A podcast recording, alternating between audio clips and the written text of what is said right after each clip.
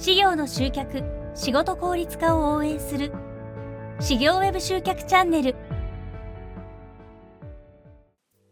どうも、株式会社ミリオンバリュー代表の大林です。え今日はですね、えっと、ホームページに載せる電話番号についてのお話です。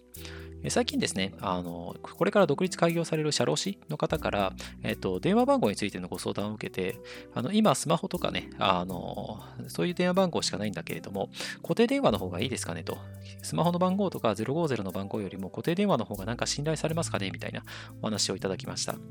あと、仮にですね、あの、0120のフリーダイヤルにした方がいいですかねみたいなご相談もいただくので、今日はちょっとその電話番号についてね、まとめて解説できればと思います。はい。まず最初に、その携帯番号についてですね、携帯番号とか050、IP 電話の番号ってどうなんですかっていうお話なんですけど、あの当社のですね、経験上のお話ではありますが、あの携帯番号よりも固定電話の方が反応はいいっていうふうに考えています。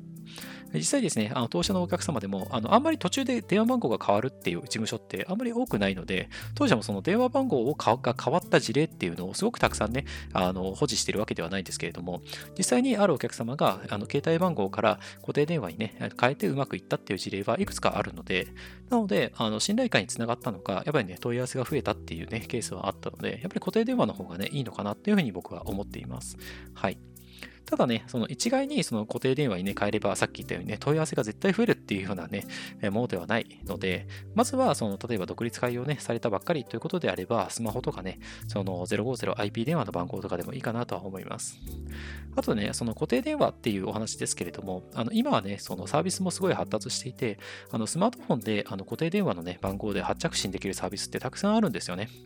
え例えば、03プラスとか、まあ、ググっていただければと思うんですけど、03プラスとか、クラコールとか、あとは内線クラウドとかね、なんかそういったサービス利用すると、あのお持ちのスマホでね、その固定電話で発着信できたりするので、これ非常に便利ですよね。固定電話をあの固定の場所にね、置かなくても、携帯でね、それができるっていうのは非常に楽ですよね。はい。なので、そういったのをね、活用するのもいいかなと思います。はい。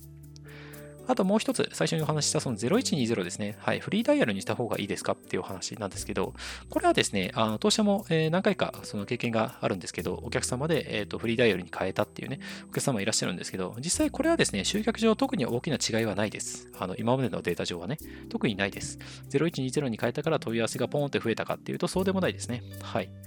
まあ、ただ、お客様側としてはね、その嬉しいですよね。0120フリーダイヤルだと嬉しいので、まあ、そういった意味では採用してもいいかなと思うんですけれども、まあ、その0120にしたから集客効果プラスになるかっていうと、まあ、そうではないよっていうお話です。はい。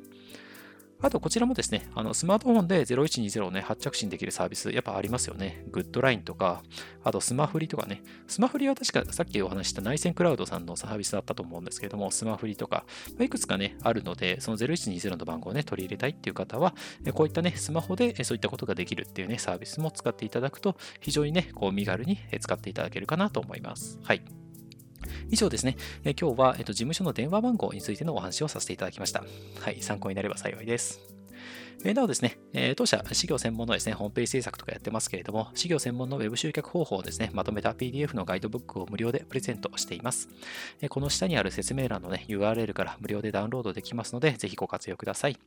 え今後もこういった内容を配信していきますので、この内容がいいなと思っていただけましたら、高評価とフォローをぜひよろしくお願いいたします。えフォローしていただけるととっても嬉しいです。運営の励みになります。えそれでは今日はこれで終わりにしたいと思います。ありがとうございました。